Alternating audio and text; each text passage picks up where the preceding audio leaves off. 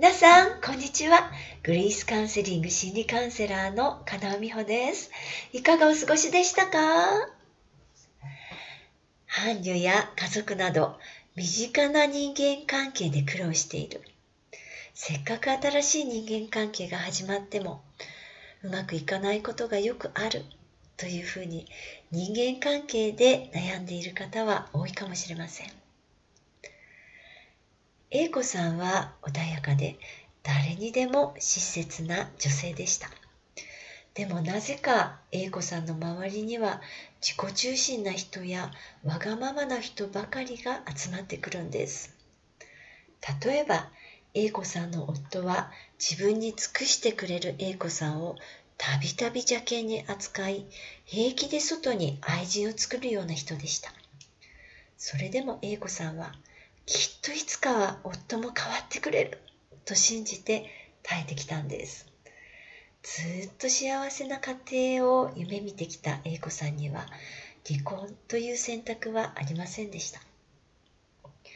エリートだった夫が突然リストラに遭い家に引きこもるようになってからは A 子さんが一日中働いて家計を支えてきました。だから今度こそは主人も私を大事にしてくれるようになるだろうと思ったんです。でも実際は A 子さんが働いている間夫は新しい愛人と浮気をしていたんです。私たちの人間関係は親特に母親との関係をなぞることが多いようです。愛情豊かな親に育った人は大人になっても人間関係で苦労することはあまりありません。でも自分を認めてくれない親だったり機嫌の悪さを平気で子供にぶつける親だったりするとそれが大人になった後も影響を与えます。なぜでしょう？自分を大切にしてくれない親に育てられると大切にされないということに馴染みを持ってしまうからなんです。そのため自分を大切にしてくれる人がいてもかえって落ち着かない気がして遠ざけてしまったりするんです。親に認められずに育った人は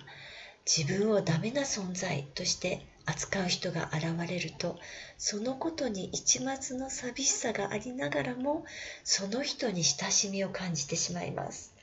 そのことが寂しい人間関係を繰り返す原因になっているんです。子供は自分の親が大好きです。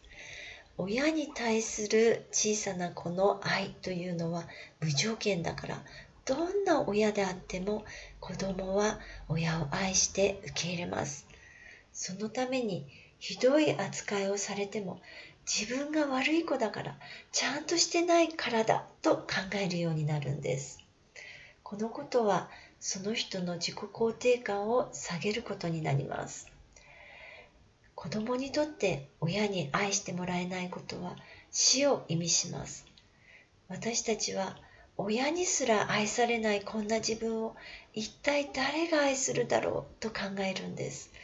親にすら愛してもらえない自分には生きる価値なんかないと思ってしまうんです。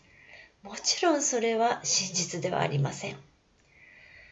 親の機嫌を取ることに必死に生きてきた人たちは周囲の願望を察知する能力が研ぎ澄まされます。